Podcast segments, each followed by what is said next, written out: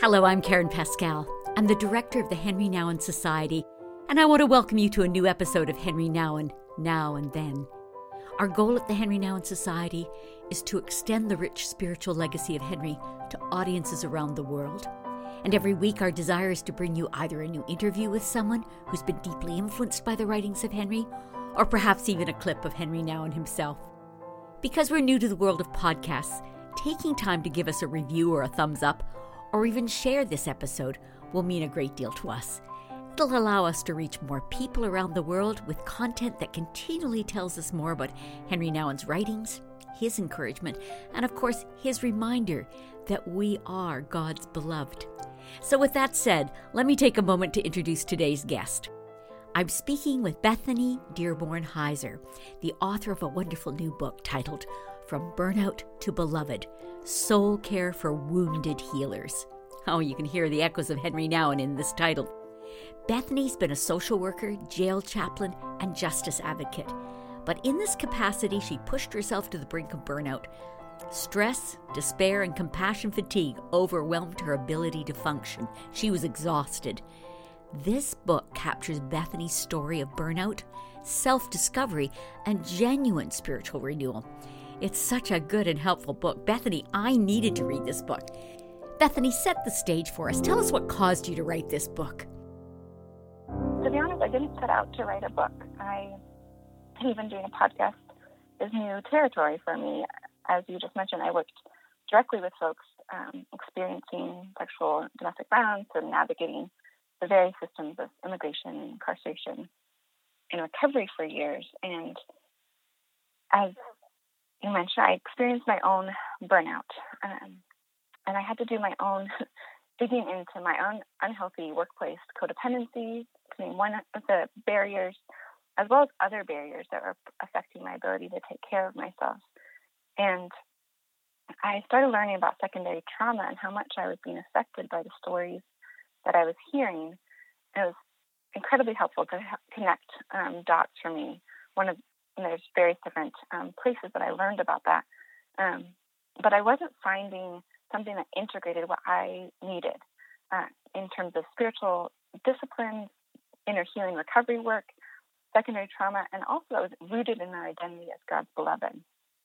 So, as I was taking one step after another in my own recovery and healing, um, I eventually began doing trainings for others, sharing what I was learning. I realized that I wasn't alone in this journey and I wasn't alone in the challenges that I was experiencing, and that other people were needing to um, needing the combination of tools and resources and learnings that I was gleaning from. So the material I wrote grew and, and grew into a 20 page handout, and I kept writing, kept sensing that still small voice saying to me, write. And so I, I wrote for people, for people who wouldn't normally pick up a self help book, like myself. Um, and I wrote for those who are engaged on the front lines of ministry, social work, helping professions.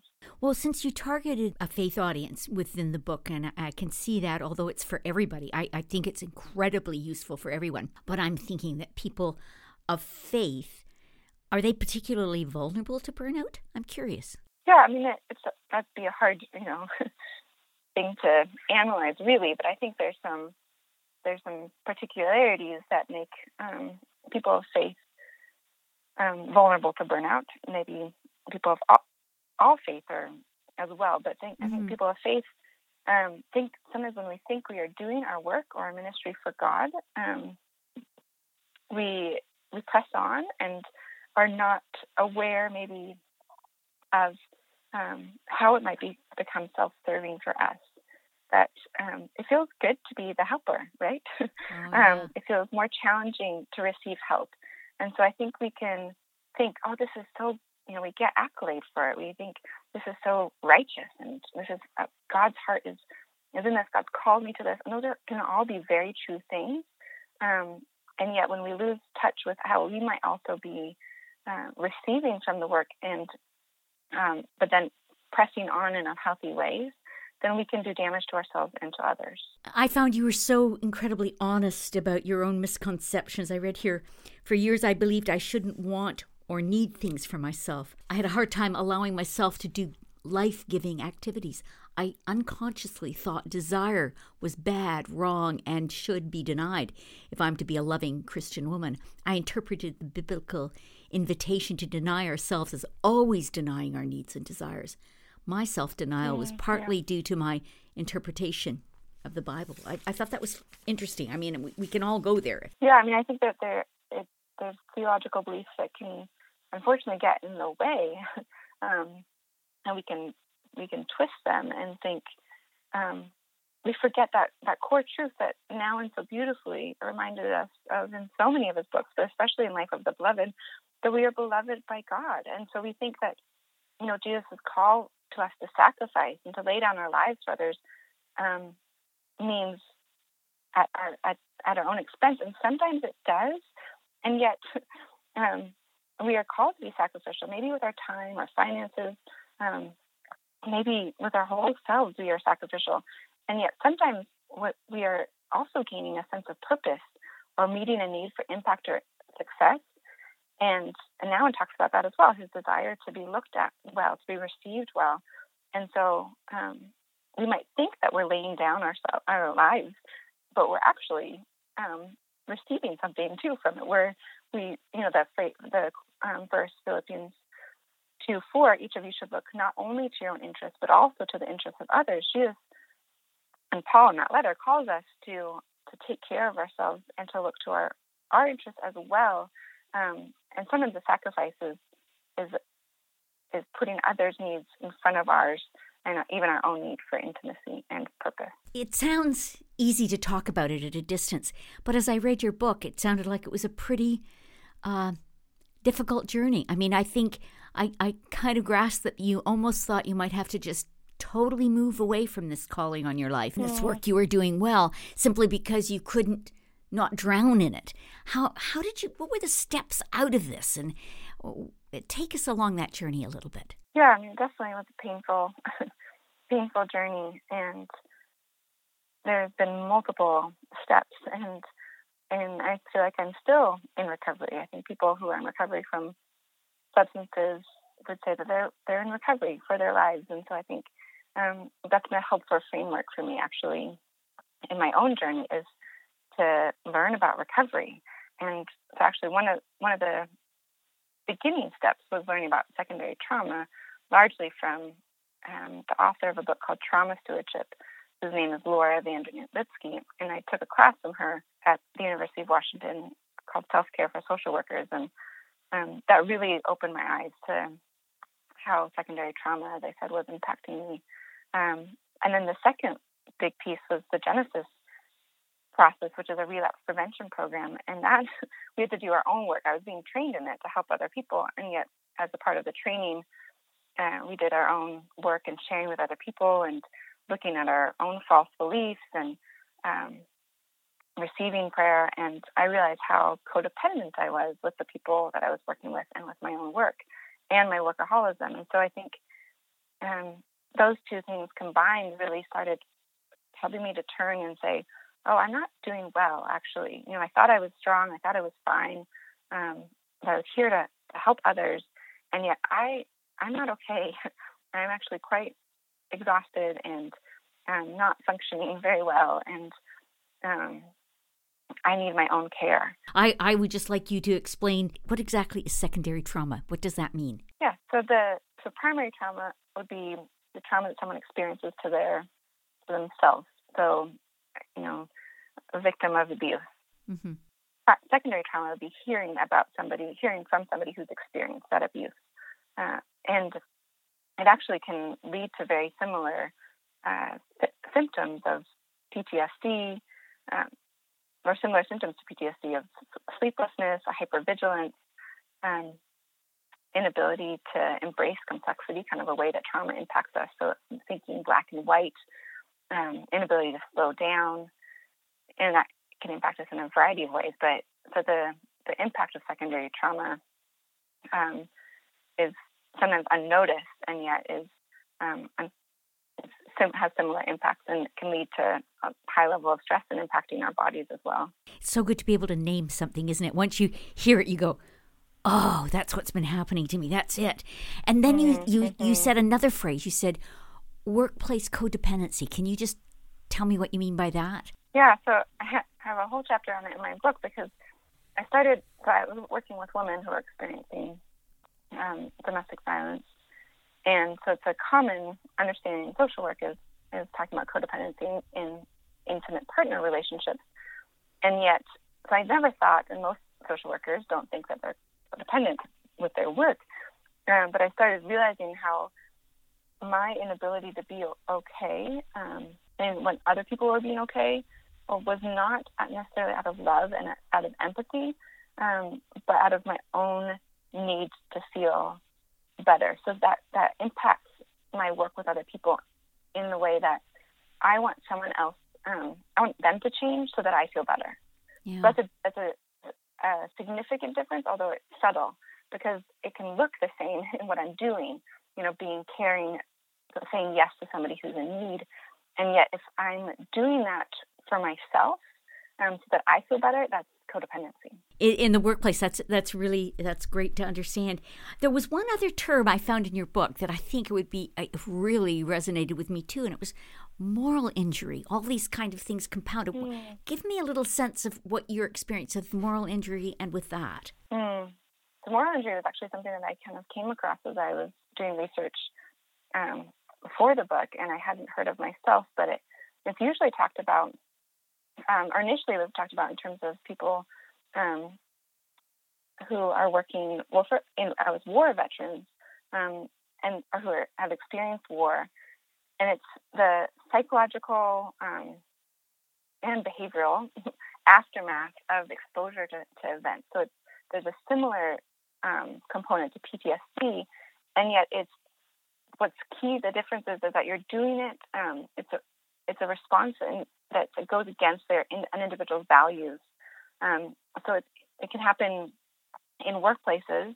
You know, even right now with our with the pandemic and what's being asked of so many healthcare providers um, is they are having to make decisions. I imagine um, and to work at a pace and to that sometimes might be challenging. They want to provide more care for individuals and they're unable to to provide. Um, so that can cause a, a damage to themselves. That can be distressing to themselves when they're not able to perform their job in the way that they want to perform it.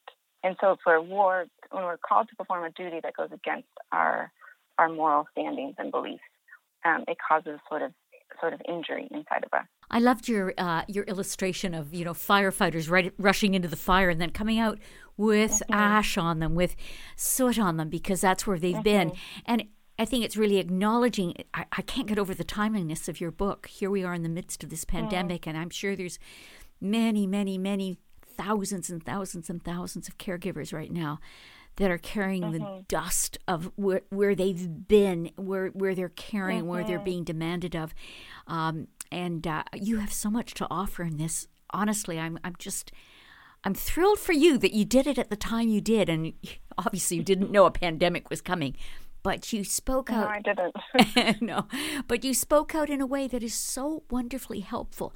Now, I confess, when somebody mm. comes along and says, "Oh, you need to take care of yourself," you know, you're you're so busy, and they can see that, and they offer that up. That's sometimes just so incredibly annoying. You go, "Oh, that's another thing to mm-hmm. add to my list of all the things I've got to do." Mm-hmm. Help us go into the self care part of this because that's that is what's so rich in this book. Is there's really tools that people can be introduced to and can be helped with. Tell us a little bit about how do we go from being annoyed that somebody said you've got to be taking care of yourself on the side to actually doing that.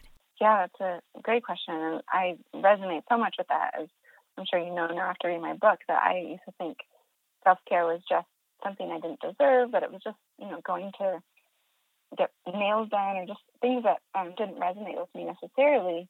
And it was just about physical things that I did. Um, and so I, I, and it felt like one more thing to do that I didn't have time for, or I didn't deserve, or just didn't, didn't feel right in the face of so much suffering around me. Um, and so for me, I really had to reorient to to soul care, to taking care of myself, and to what are those barriers that affect my ability to take care of myself, and to seeing that actually if I am more grounded in my identity as a beloved one, uh, that I live and breathe and move out of that place and I interact with people in a different way. So I'm actually better able to be present to the person in front of me when I am living in, in a grounded way than I am when I'm all sped up and I'm working, um, thinking that I'm doing things that are well and healthy. Um, so it's not necessarily just doing things differently in my life, but it's a um, a different posture in which I in which I live my life. Uh, it, it, sounds to me, uh, even as we're talking about it, I, I can't help but ask you. Tell me a little bit about your journey with Henri Nouwen, and how has he been, in some way, how has his writing helped you? What did it open up for you? It's hard to know even where to begin when I think about that because um, Nouwen has demonstrated to me so beautifully an intimacy with God, uh, as well as a willingness to be vulnerable and accept his own brokenness. Um, and also a heart for people who are oppressed and marginalized by society. Um, so I th- that whether that's from the life of the beloved, him talking about um, being the beloved and becoming the beloved. I mean, actually, I've just been listening to the podcast and you've been replaying some of those talks that he gave about becoming the beloved. Um, and the way that he talks about being chosen, being blessed, broken, and given to people um, that that it's okay to be um, to be ourselves. That we that we are we and that not only is it okay, but God knows that we um, don't have it all together, and He God still chooses us and blesses us. And as we are broken, we are also given to others. Um, another one of the keys that has stuck with me from Nouwen's writing is the movement from solitude to community to ministry. And you know, that has given me permission to say, I need time alone. I need time of silence, of connection with God. Um, and that's not selfish. I think so that, that reorientation again from self care to soul care is saying um, it's not it's not selfish to say that I need care and that I need time to connect with God.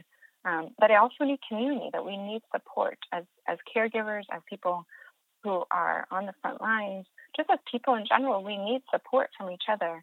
Um, and then we are also able to be better present in ministry. And sometimes it's not that direct of a flow. You know, our, community is people that we also are loving and, and ministering. There's a, a co-laboring and a, a mutual transformation that can happen. And yeah, I, I just love Nouwen's emphasis that we need we need care in those ways. We need solitude, we need community, um, and we are then able to also love people around us in more healthy ways. Uh, well, I, I'm delighted. I'm delighted you you have honored him. I think in the title of your book, but obviously there's little pieces within the book where where there are. I get a feeling for how Henri has impacted your life and helped you. And there's nothing better in the world than being able to know you're God's beloved. And it's such hard work. Mm-hmm. In a way, it's such hard work. Mm-hmm. We, have, I think, one of the the, great weaknesses is our tendency towards self hatred.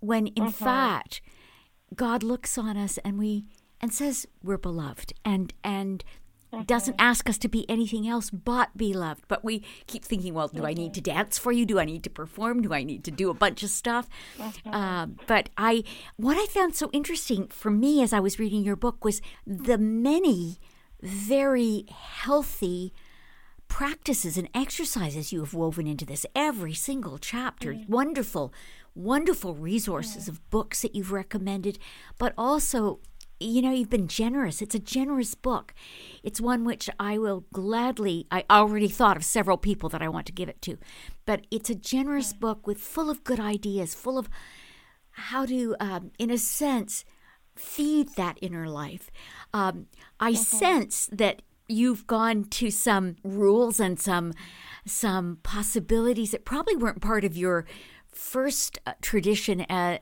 as a believer in Christ, but you really seem to me like you're you're entering in. I mean, I I, I read you mm. some of the things. Tell me some of the things that are helpful for you. What's working for you?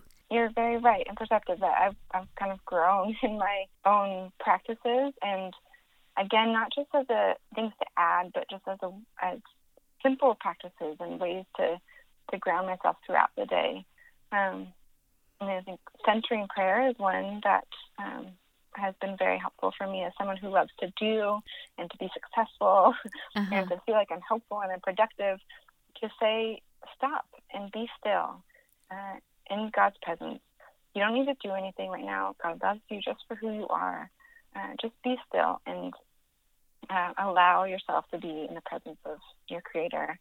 Um, as well as there's a, a, a, dual practice connected to centering prayer called welcoming prayer um, that was also developed by Contemplative Outreach, um, where we practice in the moment, you know, acknowledging what we're feeling, welcoming God into our emotion, and um, and then letting go of our those needs for power, control, security. Well, I think they're security, safety, um, power and control, and um, affection and esteem. And so, just even recognizing those, so those are normal human healthy needs, and yet we can be invited to to surrender them to God um, in in every moment of the day. Um, and so, those are those are a couple practices. I think, you know, I have two little girls. I have a one year old and a three year old, and so uh, moments of stillness are hard to come by.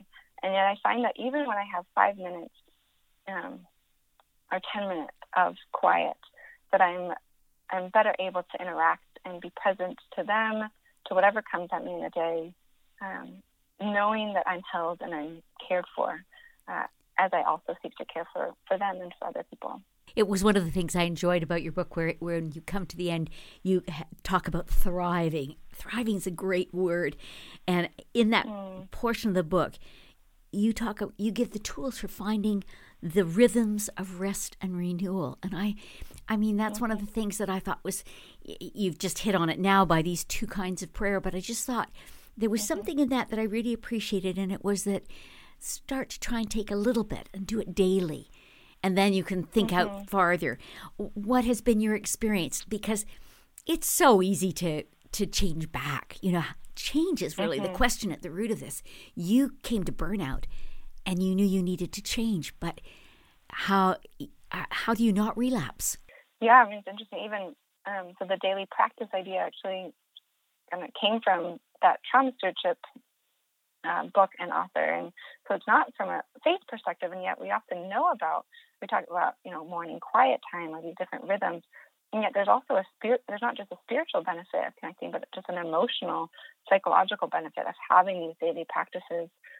Um, and so when I asked that the author, Laura Van Whiskey, in my class, I asked her, you know, how do you not accumulate trauma? And she said, what's your daily practice? Do it twice a day. Um, and so that was kind of her remedy for for me accumulating trauma was make sure you're grounding yourself you're creating space um, to to let go of what you're carrying and to even though she wasn't talking about it from necessarily a um, christ-centered perspective but just to for me a surrendering um, invitation and so um, yes that movement I, I, had to have a reorientation for me of creating rhythms of rest um, that it's not just something to do that I should feel stressed about, even reorienting of Sabbath, that it's a day of delight, that God, we get to choose what delights us and what calls us to delight in God um, and experiencing God's delight in us. And that there's so much freedom in that, and there's so much um, just living into that truth that God is um, moves outside of us too. That God is not just dependent on us, but God moves outside of us. And so I think um, I've the a rhythm of a Sabbath rest and a rhythm daily rest uh, has been, you know, I, I, also love the Ignatian practice of examen evening to look back at the day and to see where was I, um, what moments where I was I drawn to God's presence with me, and what where was I experiencing a lack where I moved away, um, and so I and just to reflect in that way on my day. So, and those are, you know, those are simple. It takes five minutes sometimes at the end of the day. Um, that's something I talk about in the book is choosing one thing, like you just said, that you can commit to for a certain time period that works for your life, your stage of life, your, your what's going on for you, your personality. Um, that's manageable because sometimes we can, especially in the new year, right? We can choose these lofty goals of um, New Year's resolutions, and then we get disappointed and we relapse and we think, oh, I can't, you know, I can't do that. That's too hard. And so just choosing small steps of change and maybe even in terms of the relapse question is telling somebody else about it, having support around it, having connection and community again around our desire to change. Well, you you are uh, you're a great blessing to me. I have loved the book. I'm mm-hmm. going to be passing it on. I'm going to be encouraging our listeners to buy it. Yeah.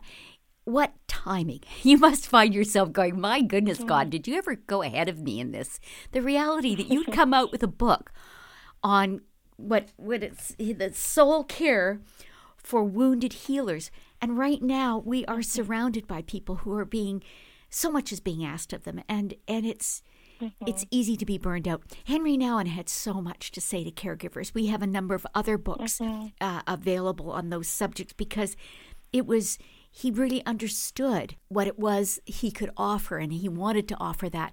Your book is rich and it's a treat and i'm so so glad so honored to have the chance to chat with you. And and uh, yeah. for people listening you know you can go to our website and there'll be the links to the book and links to uh, bethany's site. And um, i would encourage you. I would say all of us know somebody who's burning out right now uh, in the task of caregiving. Sometimes it's just at home mm-hmm. because suddenly you're doing so mm-hmm. much more. And one thing about the book, it's an easy book. It's a very easy book to read. It's it's one where you know the it makes such good sense, but then you get to some very practical things and you give those as exercises, mm-hmm. and you can take it in little chunks. And it it's not a big heavy duty book of I must do this and I must do that. I just found it life giving, and I'm so grateful mm-hmm. that you took time to write this. It Thank you. Mm, thank you, thank Bethany. You. Thank you. That means a lot. I really wanted it to be something that was life giving, that kind of shepherded people on their own journey of exploration and healing, um, that didn't re traumatize people with stories, but just kind of a fellow journeyer um, in, in the work that we need to do. You know, it's interesting because, um, hey, this is the thing that caught me. I'm a workaholic. I, mm. I think there's even a fabulous quote you say about yourself. You wrote, When I view needing help as a sign of weakness, I perpetuate my messiah complex and disempower others. And I just thought there's such honesty in the book. That's why, in a sense, people can dive in and go, I, if this girl got helped, I can get helped. And and I think you're very honest about the journey. So thank you so much for talking with us today. Good to have you on. Oh, thank you so much for having me. Hi, folks. I just want to thank you for taking time to listen. I hope you came away from this interview with Bethany as moved as I was. This is such a timely book. Here in the midst of a pandemic that's impacting us all, burnout is a reality for so many on the front lines of care. I want to encourage you to get Bethany's book. It's full of good advice and helpful practices that you can bring into your life. If you did enjoy this podcast, again, we'd be so grateful if you'd take time to give it a stellar review or a thumbs up or even share it with your friends and family. As well, you'll find links in the show notes for our website and any content, resources, or books discussed in the interview, and even a link to books to get you started, just in case you're new to the writings of Henri Nouwen. Thank you again for listening. Until next time.